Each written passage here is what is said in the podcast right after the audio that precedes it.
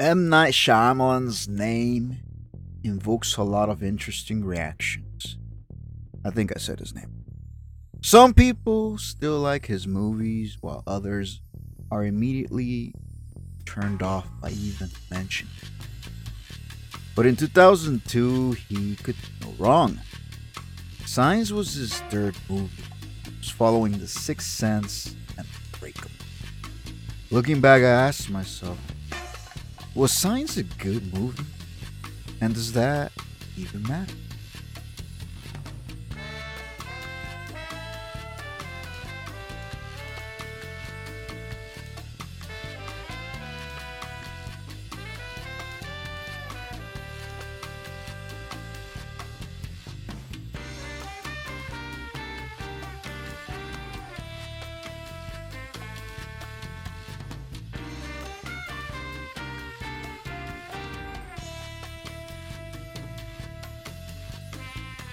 Hello again, my most excellent friends. How is the wasteland treating you all? Despite all our hardships and the challenges that we face, we are all still here. And the sun still shines and life is still good. And may that change. This story begins long before this movie was ever released. It begins with the meteoric rise of a new and exciting director and the release of two of the best movies of the last century. It's hard to picture it now, but The Sixth Sense and Unbreakable really were smash hits. Movies that left us thinking long after we left the cinema. And the promise of the future. But what M. Night could deliver after, well, the sky really was the limit. That wonderful sense of what's next and the inability to predict it. There's something special about that and that's definitely where he was after those two movies. I was too young to really appreciate, to truly understand the significance of it all. But I could still recognize greatness, even at that age. And he really have been great. When it was announced that M. Night Shyamalan's next movie would be about crop science, I was so ecstatic. I loved that stuff as a kid. Nessie, Bigfoot, aliens, all that stuff. It was the mysteries of the world truly fascinating. And I spent many a day in my local library's paranormal section reading as much as I could get my hands on. So I knew that crop circles more than likely meant aliens, or at least the possibility was there. It also kind of dates me when I think about it. You see, there was no YouTube in those days. You couldn't just fire it up on your phone and watch a few creepy videos like you can do nowadays. If you wanted that stuff, you needed to have like a creepy uncle or do like me and go to the library and check those books out and actually read them. Lots of good memories from those books, even if most of the stuff I read turned out to be bonk, as it often is. But I digress. I was excited to watch this, but for whatever reason, I know we didn't go to the movies to watch it. And if we did, that's not what I remember. It's not a core memory. I'll tell you what I remember. I remember a trailer park for some reason. We had friends who lived in a trailer park, and I guess my family made an afternoon of it. There must have been food and drink, and afterwards, when the lights had gone down, we gathered around their living room, which was huge for a trailer, and we watched this movie. We watched it on one of those old school TVs, the big ones with the big tube behind it. My old man always wanted one of those TVs, but we never bought one. Never had the money. And besides, by the time I really came of age, they were already pretty old. A thing of the past. Plasmas were coming up, and we couldn't afford those either. Still, there was something about watching this movie on an old school tube like that one that made the experience even more. I wish I could say that M. Night went on to bigger and better. Sometimes it doesn't play out like that. you peak early, and then you chase the glory of the old, refusing to change with the times. Man, I don't know if that's what happened to him. It just kind of seems that way to me. I always used to say that he needed a little kid when he was writing his movies. Someone who could read the script and just point out the little details like, if you're hinting at a monster, then maybe, I don't know, just maybe put a monster in there. Know what I mean, Jelly Bean? I'm no expert in his movies. After the happening, I was like, okay, whatever, whatever he's got is long gone. Lots of people like Split. Wish more people would have liked Glass. It, it was a gamble. You don't win those sometimes. Also, I'll only say this once. If your movie features a giant eagle as the climax, then bro, I need to see that giant eagle. I just we need to see it, man. But again, I digress. This this is about signs, so let's talk about signs then. What makes it a good movie? What the obvious flaws are, and more importantly, how it holds up. Because it does hold up despite all the naysayers. Oh, spoilers ahead, I guess. I mean, you've had plenty of time to watch this movie already. If you haven't seen it, watch it. If you've seen it, bro, watch it again. Lots of good stuff to catch a second time. Maybe you haven't seen it, but you want to hear me talk about it anyway. That, that That's kind of cool, too. This movie about crop circles and aliens and priests, and I guess the biggest stretch of the movie is to get me to believe that Mel Gibson can be a priest because it's Mel Gibson. But that's that's doing the movie a major disservice. It's a movie about grief, forgiveness, and the bright future that we all have despite whatever hardships we face. It's about a family trying to stay together, struggling to move on because of the loss of a core member of their family. And in this regard, it's really well done. Mel Gibson's character is so shook up about the untimely circumstances of his wife's passing that he's kind of just given up on himself, turned his back on his beliefs, and is just existing, kind of like frozen in time, unsure of what to do or where to go next. And I get that. It's it's a way of dealing with grief, with loss. We all process it differently. He goes by Graham, and he's the owner of a farm in rural area in Pennsylvania. He's he's got crops like most farmers do, and his children are also dealing with the loss of their mother in their own way. They have withdrawn into one another. They speak in hush whispers and cryptic words. Merrill, who's played by Joaquin Phoenix, is that how you say his name? Phoenix? Phoenix? Doesn't matter. Uh, Merrill, he's moved to the farm to be with his brother to help him through in these trying times.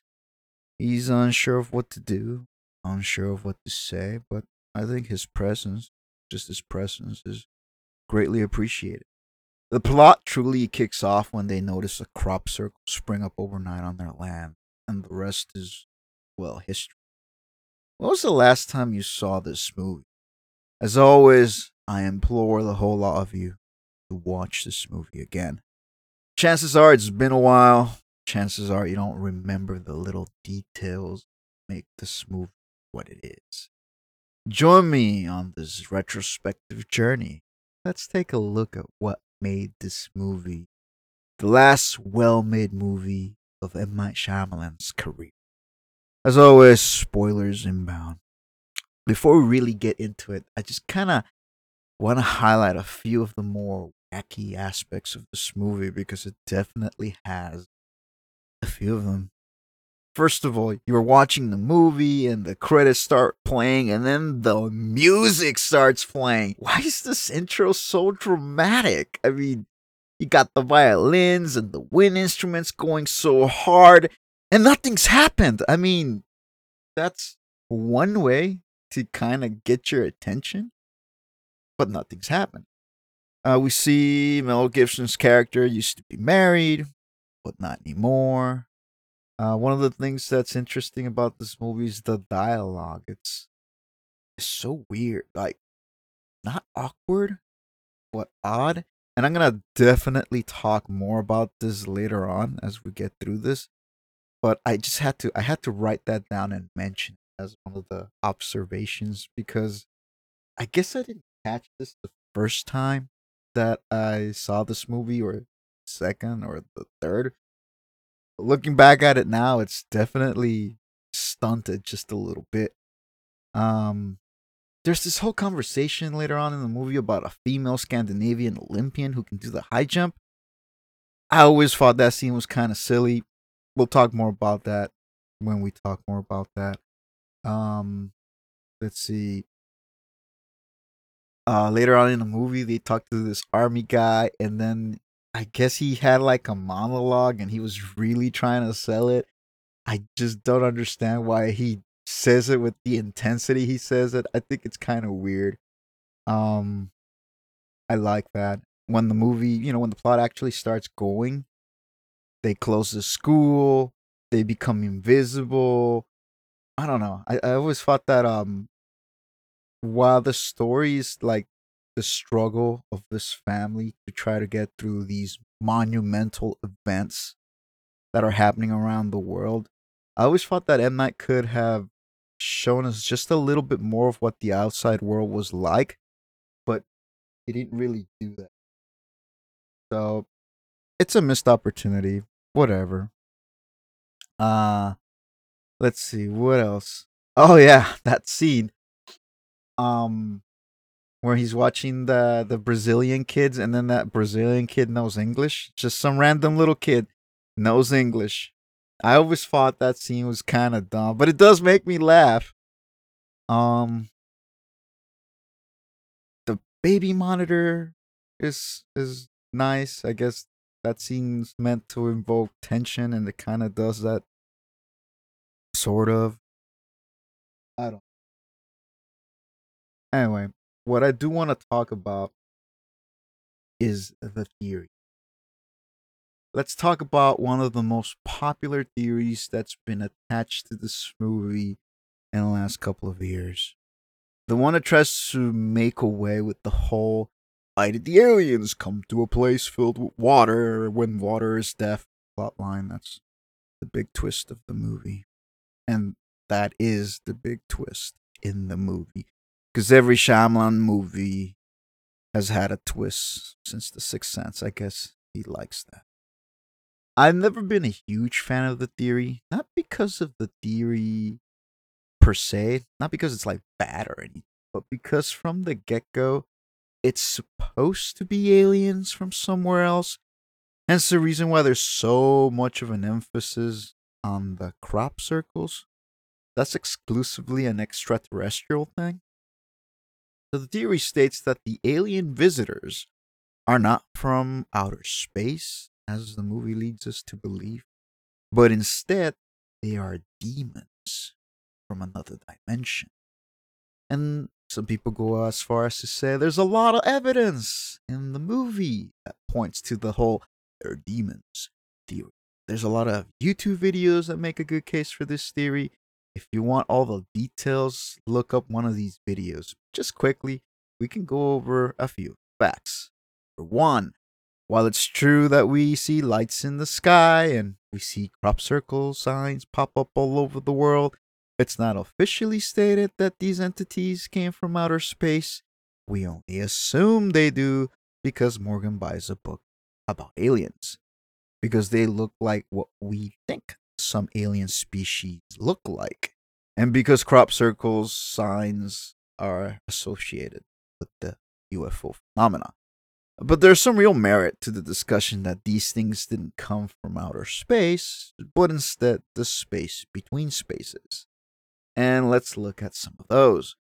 Uh, we don't see any actual alien ships, UFOs, or anything that's typically attached to what we consider an alien invasion. As said, we see lights in the sky, and these lights mysteriously appear all over the world, strategically over major cities. The easiest cop out to this particular detail is actually addressed in the movie. So props to the film for doing that. And the movie, after they all go into town to get their minds off the crop circles, uh, Morgan ends up buying a book on aliens. I don't know if I said this before, but Morgan is one of the kids. Uh, he's played by one of the Culkin kids, I, Kieran. I want to say it's Kieran. Uh, anyway, Said book, the book that this kid buys, actually states the book says that in the event of an alien invasion, the aliens would not use their technology on humans, as their reasoning is that humanity would eventually resort to nuclear weapons. I mean, it's sound reasoning. However, I don't know if aliens from outer space would reason like that. I mean, would they care? If they could travel millions and millions of miles through deep space, you're trying to tell me they care whether we blow ourselves up or not? Uh, that can only mean one thing. All I'm saying is they could just trick us into blowing ourselves up and then terraform our planet to their heart's content. Uh, that's what I do. If anything, the fact that they don't do this kind of leads credence to the whole demon theory. Uh, let's let's talk about another thing. Let's talk about the kitchen incident at Ray Reddy's house. Um, because I feel this is what a lot of people lean on when it comes to this whole they're demons theory. I almost feel that the whole thing was made to address this one specific scene where Graham, Mel Gibson's character, he runs into a trapped alien. They have this encounter. The alien can't get out of the kitchen, and that's what pisses people off. The argument they make is the whole these things are supposed to be intergalactic aliens from outer space, but they can't open pantry doors. Well, that became kind of a joke. Uh, so much so that it was pretty much addressed outright in Scary Movie 3 which is the last good parody movie that was ever really made. But that's just my opinion, though. I think that's when people started to really consider the whole maybe they're not aliens thing, and it really took off. It's said that vampires and demons cannot enter your home unless they're invited, and that this somehow is the reason why the alien can't seem to get out. If I really start to think about it, though, that makes no sense at all, though, because the alien was already inside the home. And now it couldn't get out. So, how did it get inside in the first place? So, it kind of worked, but it kind of doesn't. The most obvious answer to this whole puzzle is the way the aliens are defeated with water. Big spoiler. Let's just cut to the chase. Um, people say it's because, oh, well, he was a priest. His faith was restored at the moment he saw the aliens, and so he blessed. I know you can't see me, but air quotes. He blesses the water, and now it's holy water, and that's why it's harmful to the aliens. Also, there's a whole not so subtle line a few minutes before about how the method to defeat the aliens was discovered in the Middle East. I also think this solution is lame it sounds legit, but it's also lame. It makes more sense if we stick with the notion that they're aliens and that there are no coincidences. Because that's the point the movie's been trying to make this whole time. That everything that has happened to Graham and his family has happened for a reason. So there's the implication that God is looking out for him and that he and his family are not gonna die. But that just opens up a bigger and even more disturbing implication. The movie makes a point to imply that there's no coincidences. That everything that's happened and that's happening is happening for a reason.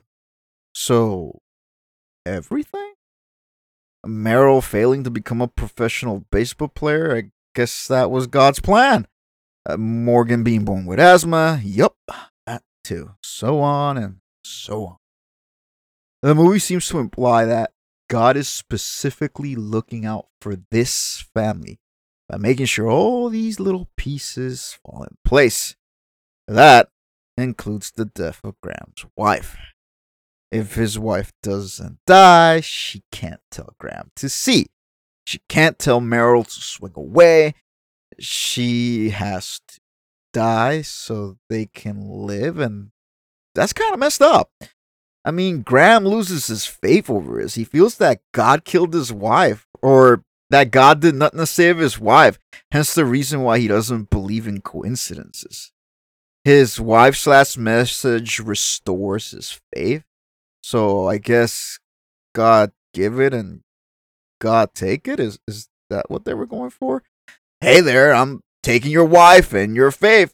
I'm also restoring your faith, but I can't give you your wife back. And if you don't believe in me, I'm also taking your son. Dude, that's that's kind of petty. I, I I just don't like that. Maybe he could have gone about it in a different way. I don't know. Let's just try to not analyze this movie too much. Because honestly, between you and me and whoever else is listening to this, I think it's just lazy writing. Instead, let's just enjoy it for what it is. It's a goofy, disjointed, but ultimately entertaining movie about dumb aliens. The last section was really hard to write, really to write. I don't know. Uh what's going on here? What did I write? It doesn't matter. Uh there's a few more arguments that you can make about these aliens not being aliens, but I'm done. I'm I'm tired. I never claim to be a thorough person when it comes to these movie reviews or retrospectives, or whatever you want to call them. I just tell y'all what I see and what I think. Moving on, let's talk about the character developments that each of these people receive as their story unfolds. Graham is the most developed character of the bunch. Ultimately, this movie is about him. So we see his journey unfold as the story goes on. He starts the movie as a man who's lost his faith in the world, in people, and in life altogether. He's only holding on to he's only holding on because he has to. Because his wife just died and he has to keep it together for his kids, who are also taking the death of their mom really hard. When he discovers a crop sign on his property, he doesn't know what to think.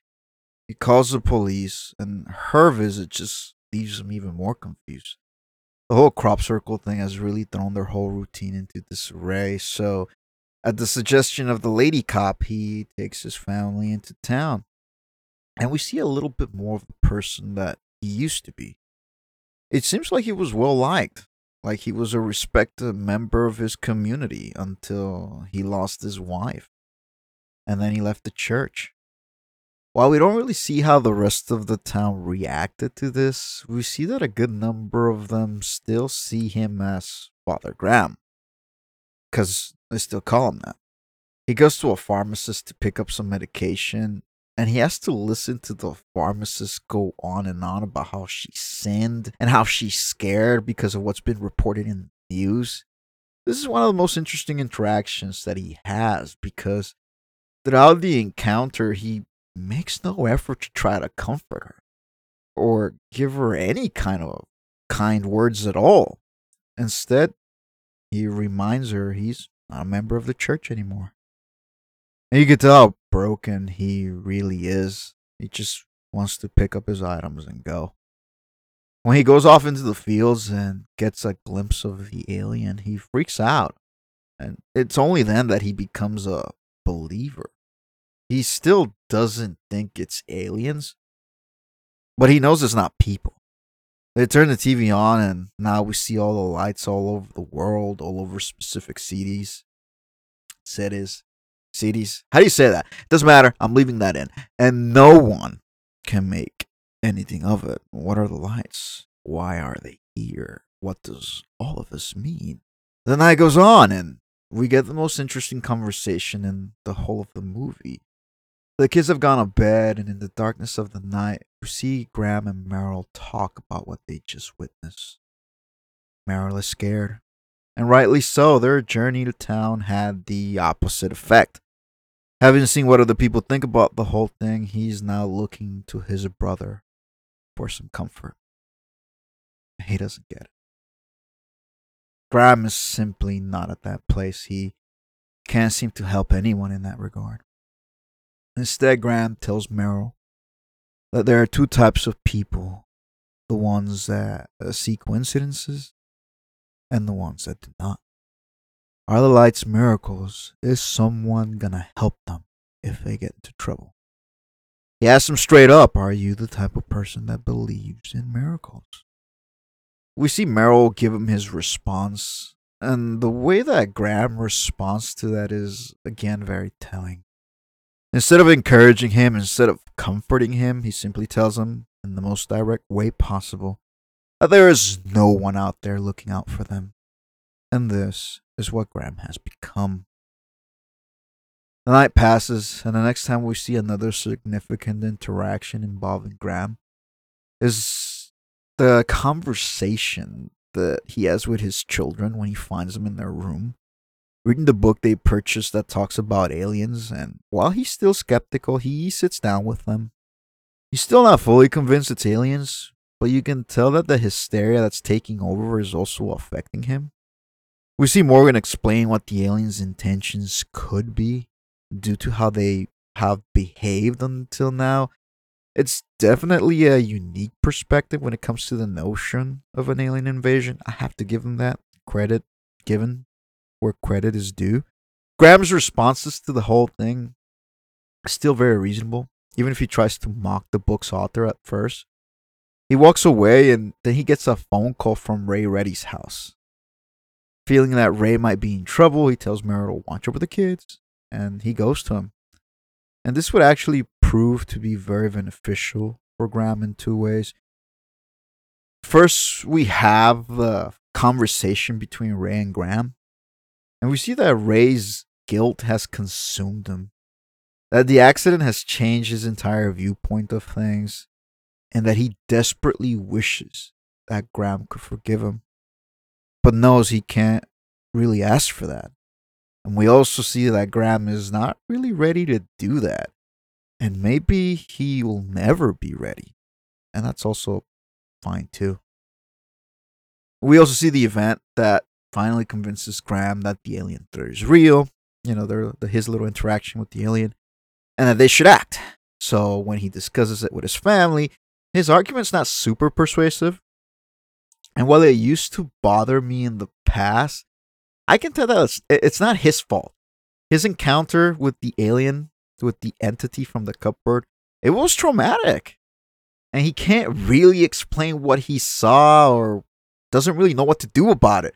All he really knows is that for whatever reason, he believes in what Ray Reddy said. So he wants to go to a place with a large body, a large body of water nearby. I wrote real by. I'm also leaving that in. That's what I wrote real by because I'm an idiot. it's decided. So they, they bunker down. They're going to stay home. They all decide to eat their favorite foods. Throughout the whole movie, we've seen small glimpses of what Graham's faith is.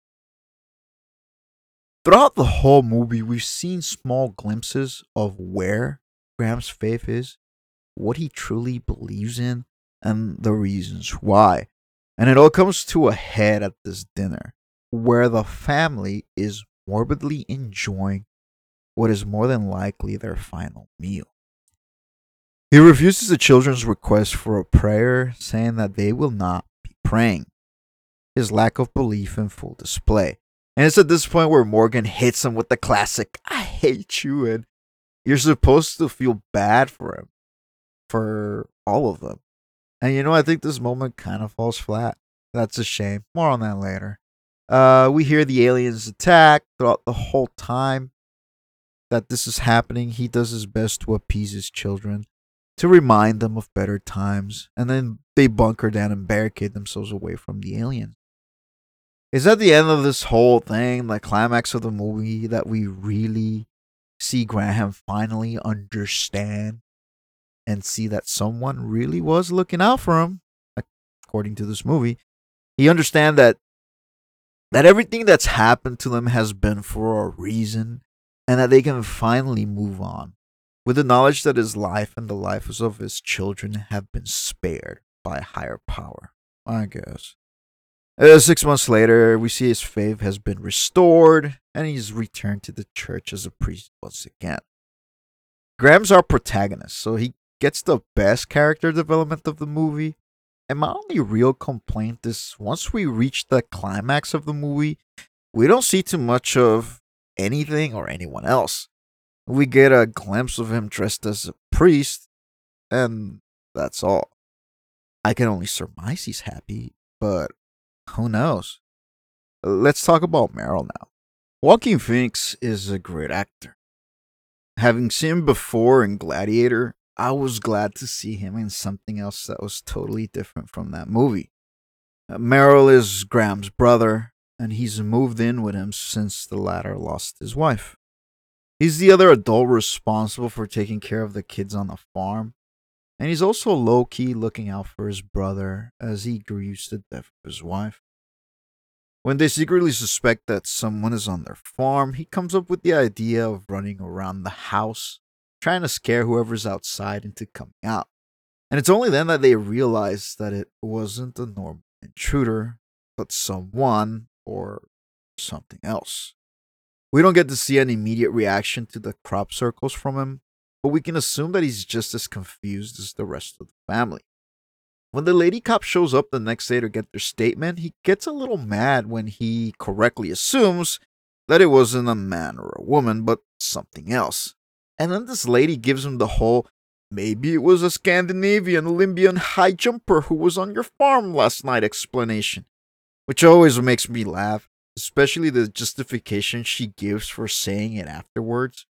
We saw a foreigner tear up a shop, so it could have been a Scandinavian Olympian that decided to come to Pennsylvania and mess with you guys on a farm. Never mind the fact that you guys could have been armed.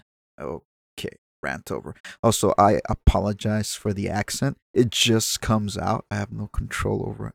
Anyway, Merrill's interaction when the family goes to town is also very interesting. We see him visit an army recruitment center.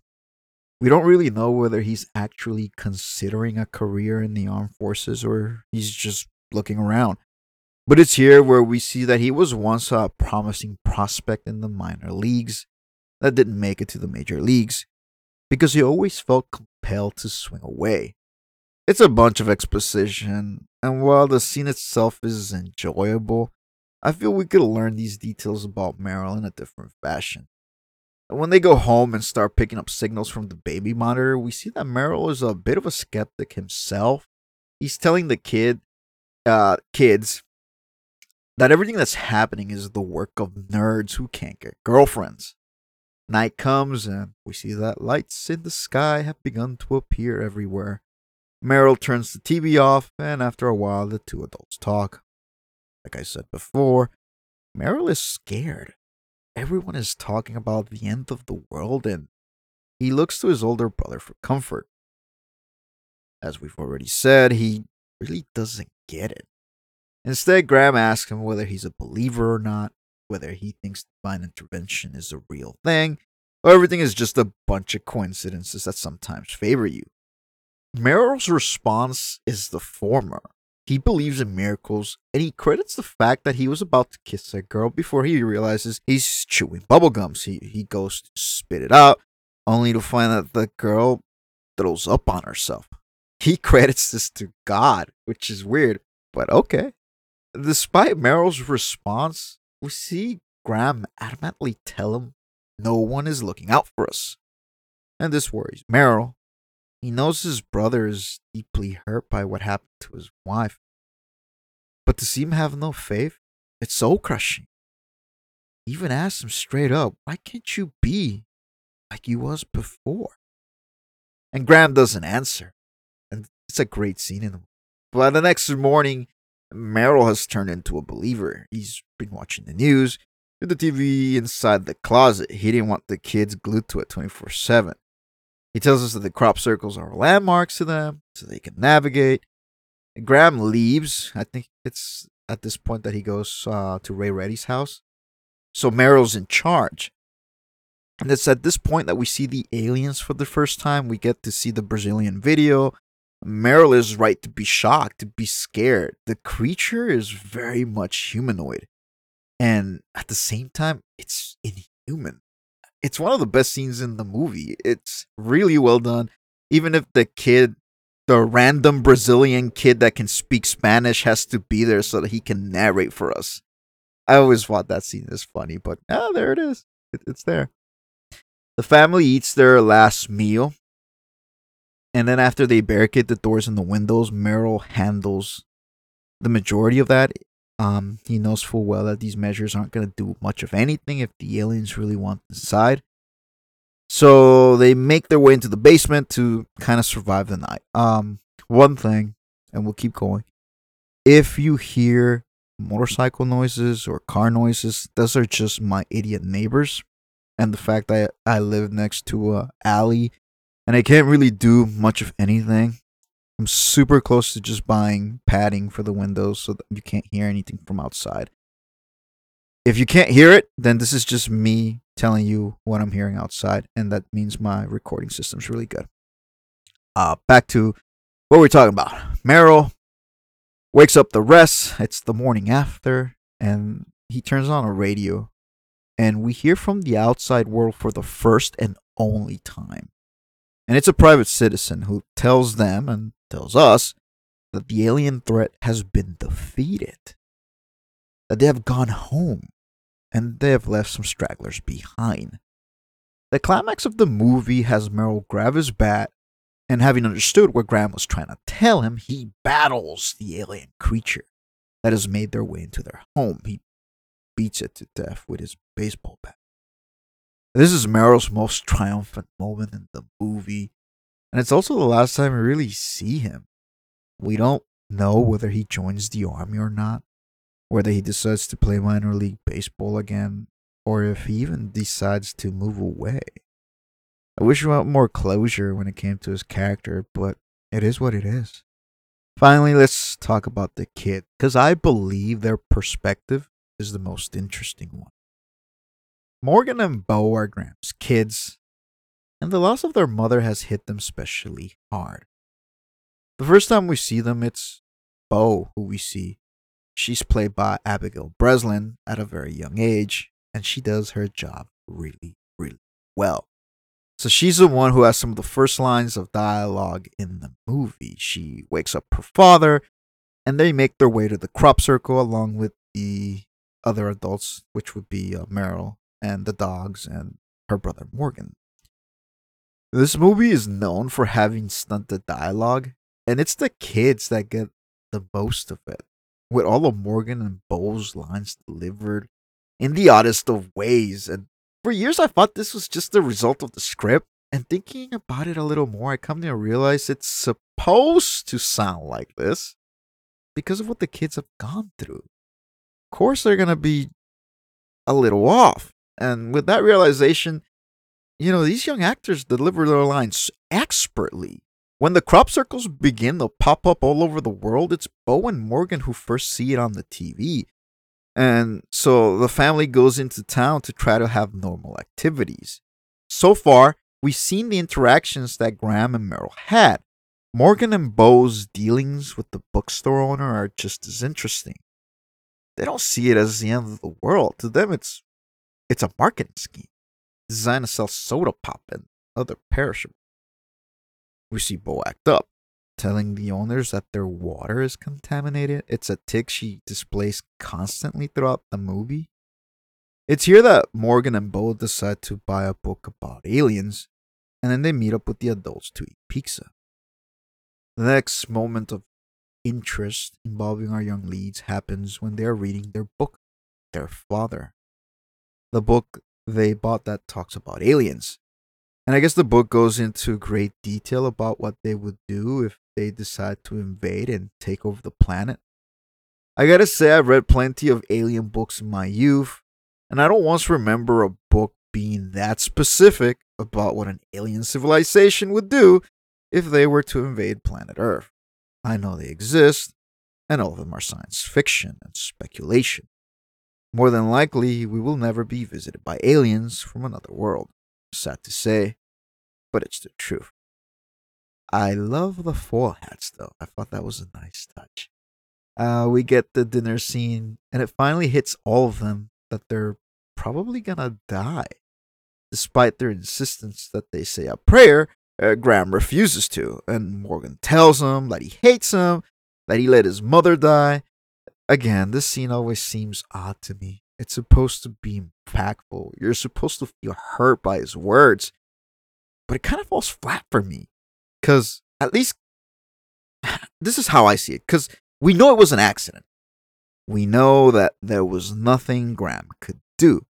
It's a little boy lashing out at his father. I get that. Uh, but with no truth behind it, like I said, it just has no effect for me. When the aliens assault the house looking for a way to get inside, Graham comforts them, telling them various stories as to the circumstances of their birth. And it really does feel like they're all going to die. I love the tension in these moments. It was really well done. They bunker inside the basement, they survive the night, and then when daylight comes, they go upstairs. We get the final confrontation at the end of it all, and it's pretty significant. And then the movie just ends. As far as character development, the kids don't really get too much of it.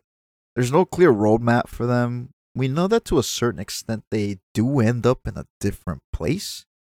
We might even be able to say that they're happier now, even with everything that's happened. So, what did this movie make me feel? At the end of the day, this movie definitely elicits an emotional response. Whether it be a good one or a bad one is entirely up to you. At this point in M. Night's career, people still had a lot of faith in him. They wanted this movie to give them that same kind of feeling that they had received from The Sixth Sense and Unbreakable. And ultimately, I don't think it did. Does that make it a failure? I can't really say. I always enjoy it whenever I watch it, so I can't say it was a failure. I enjoy it, and I suspect that you do as well. Otherwise, you wouldn't have sat through this whole podcast of me talking about it. Having said that, let's talk about a few of the details I have to highlight just one more time. First and foremost, the end of the movie feels flat. I know that the confrontation with the alien is supposed to be the big climax of the movie. And then, you know, all the coincidences that line up so that they can survive so that Morgan doesn't die.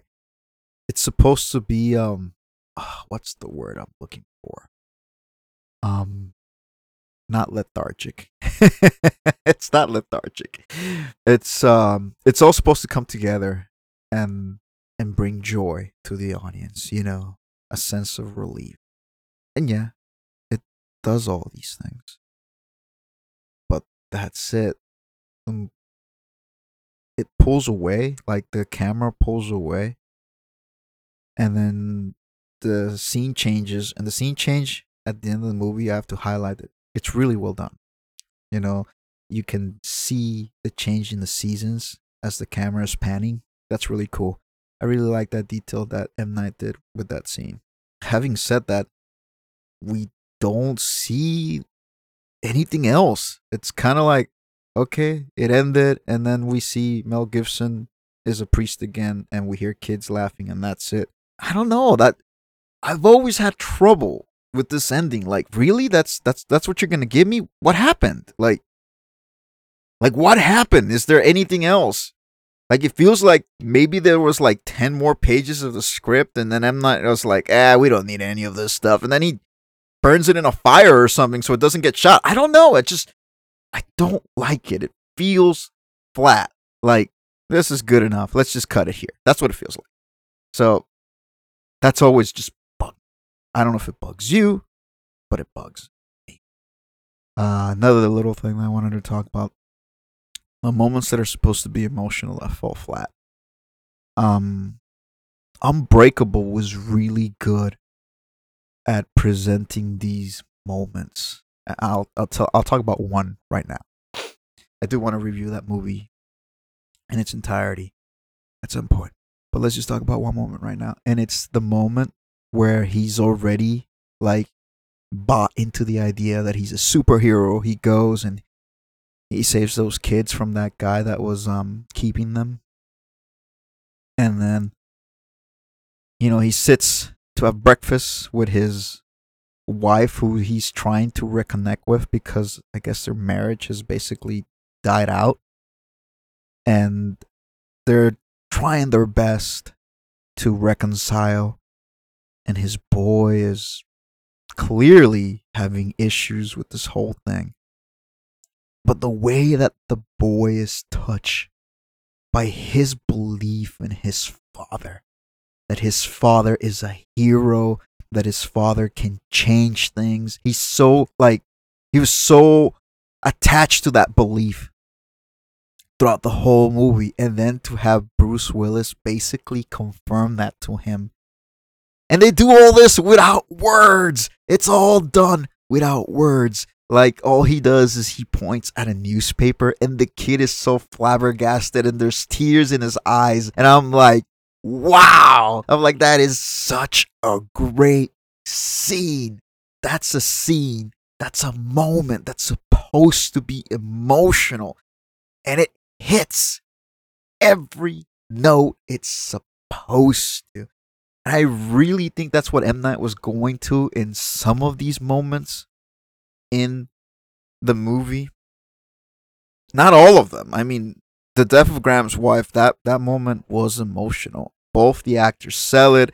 Everything's on point. Everything's great about that scene. But some of the other ones, like, oh, you know, like I, I already talked about it, but you know when they're eating dinner and then the kid's like, "Oh, I hate you. You let mom die," and I'm like, "Really, kid? I know you guys are like emotional. I know you guys think are you're gonna die, but this is what you come up with." I don't know. That's always bugged me. I don't want to keep talking about that. I want to be positive. That's my watch going off, telling me that it's four minutes before what? I don't know. What time is? Let's find out. What time? Time, time, time, time. Oh, four minutes before seven. So yeah, I've never, never been a big fan of that. And then finally, just the theories that surround this movie. Like when you write a script that has holes to the point where fans have to come up with theories just to kind of justify the fact that your script has holes. Ah, okay, fine, I'll let it go. I'll let it go. It is what it is. The movie is what it is. And what it is, it's it's entertaining. You can have a lot of different ideas about the quality of this movie. You know, you, you could say that this was a great movie, and I could believe that to a certain extent. You go about it the other way and say this movie was awful, and I would believe that too. There's arguments to be made about it both ways. Good arguments. Ultimately, was this movie entertaining? Yeah, it was. And for most movies, that's that's the litmus test that I judge them by. I enjoyed it the first time that I watched it. Yeah, I did. Here's the key though. Do I enjoy it now? With a little more hindsight after the honeymoon period's over.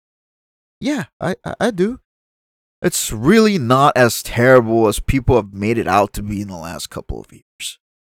I say this once again if it's been a while since you've seen it, go ahead and watch it. If you've never seen it, give it a shot. You don't have a lot to lose. I'm pretty sure you're going to enjoy it. My friends, I am so glad you came along for the ride. I'm sure our paths will cross once again. I want to thank you all for making such a journey with me. To take time out of your day and wander with us, you know it means the world to us. And I hope that at the very least, it's entertaining. If you want more, go ahead and listen to our previous episodes. All of our content is available for free. One day I may decide to record some premium content. Maybe then I'll charge for it, but until then, take care of yourselves, my fellow travelers, and beware the wasteland.